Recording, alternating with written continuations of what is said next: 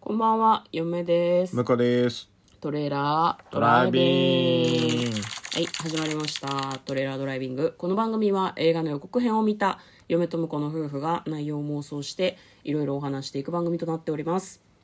運転中にお送りしているので安全運転でお願いします。ははい、今日はトレドラサブスタジオの方から本編をお送りしたいと思います。い。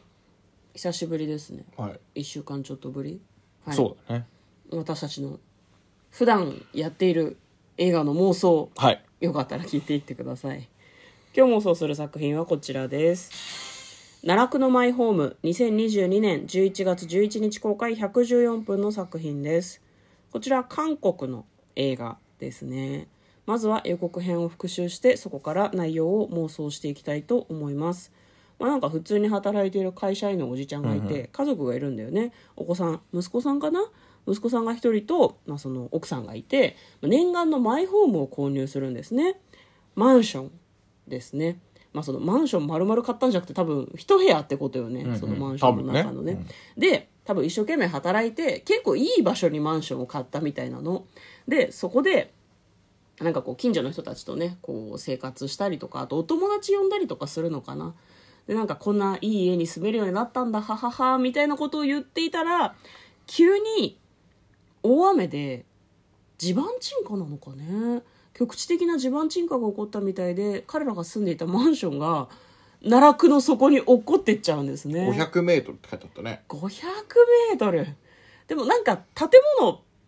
完全に崩壊してたちょっと形残ってた結構行ってたけど、まあまあギリギリ残ってる感じでしたよね。まあ、あの高いマンションだからね、ちょっと形が残ってたのかもしれないけど、まあ、その 500m 下だからさレスキュー隊とかに助けてもらわなきゃいけないんだろうけど待ってるうちにねもっとその沈下しちゃそううねみたいなことが起こりかねないので、まあ、その家族を守るために隣人たちと協力して、その奈落に落ちてしまったマイホームから地上 500m か 500m 上にどうにか逃れようとするというような、えー映画でございました都市直下型ディザスターパニックムービーというような触れ込みでしたでは内容の方妄想していきましょうトレーラードライビング11年越しの夢の我が家が1分で地下 500m へ進む進むじゃない沈むだ 大事なとこその感なじんゃか そういいことみたいなねう地下に潜るタイプの家ですみたいなあのこの煽り文句がすごいいいなと思ったのが数字がいっぱい入ってるところねうんうん。多分あの多分だけど広告とか的にはこういうふうに数字が入ってるとなんだろうとかすごく効果がありそうっていうふうになんか一 なるほ般どの人は思うからわかりやすいよね11年越しああ長くねマイホームを求めてたんだ1分でそんな短時間で地下 500m わあすごいってなるどうだろうね。 まあまあ500メートルはやばいよね、でもね。全然ピンときてないそうだねやばいよねでもなんか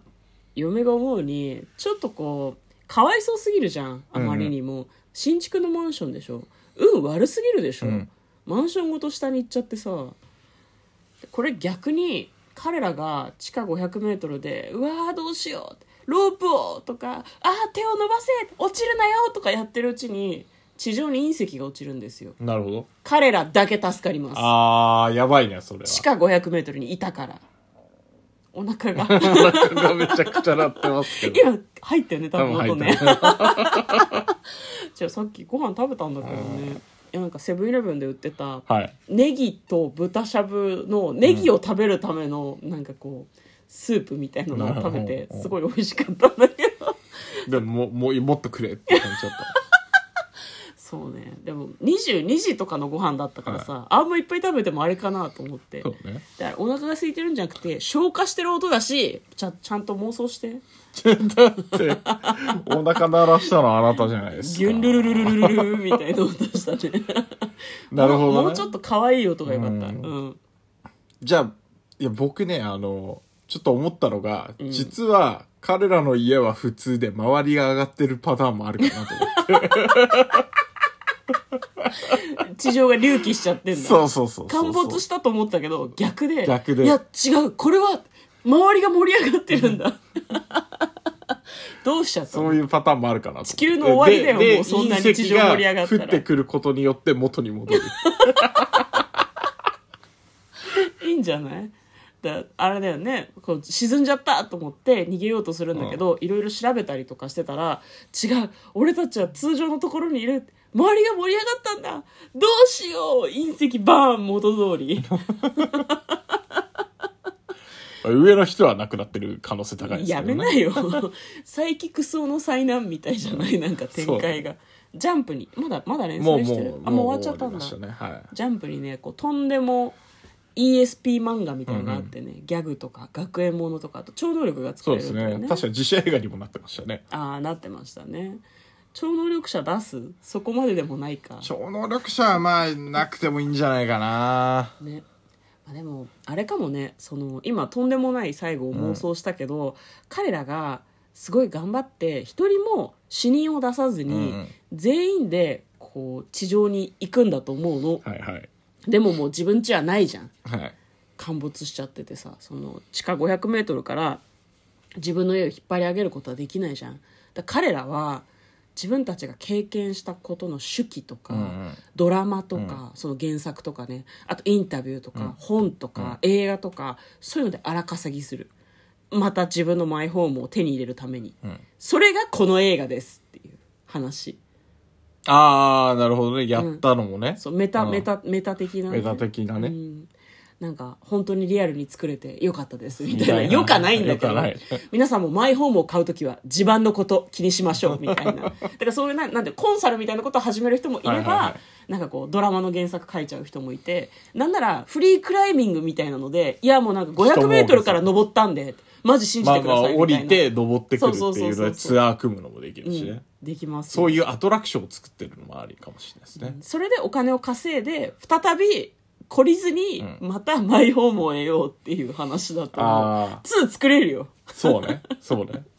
ね、新しく作ったマイホーム今度は隆起しちゃうとかやればいいんじゃないですかさっきの話だけどさそういう流れでいいんじゃないですかあいいっすねで面白い3は隕石がぶち当たるってはいいはういは流れでいいんじゃないでプラマイゼロになるそうプラマイゼロにちょ適当すぎんだろ隕石ぶち当たるの面白いと面思うな白いですね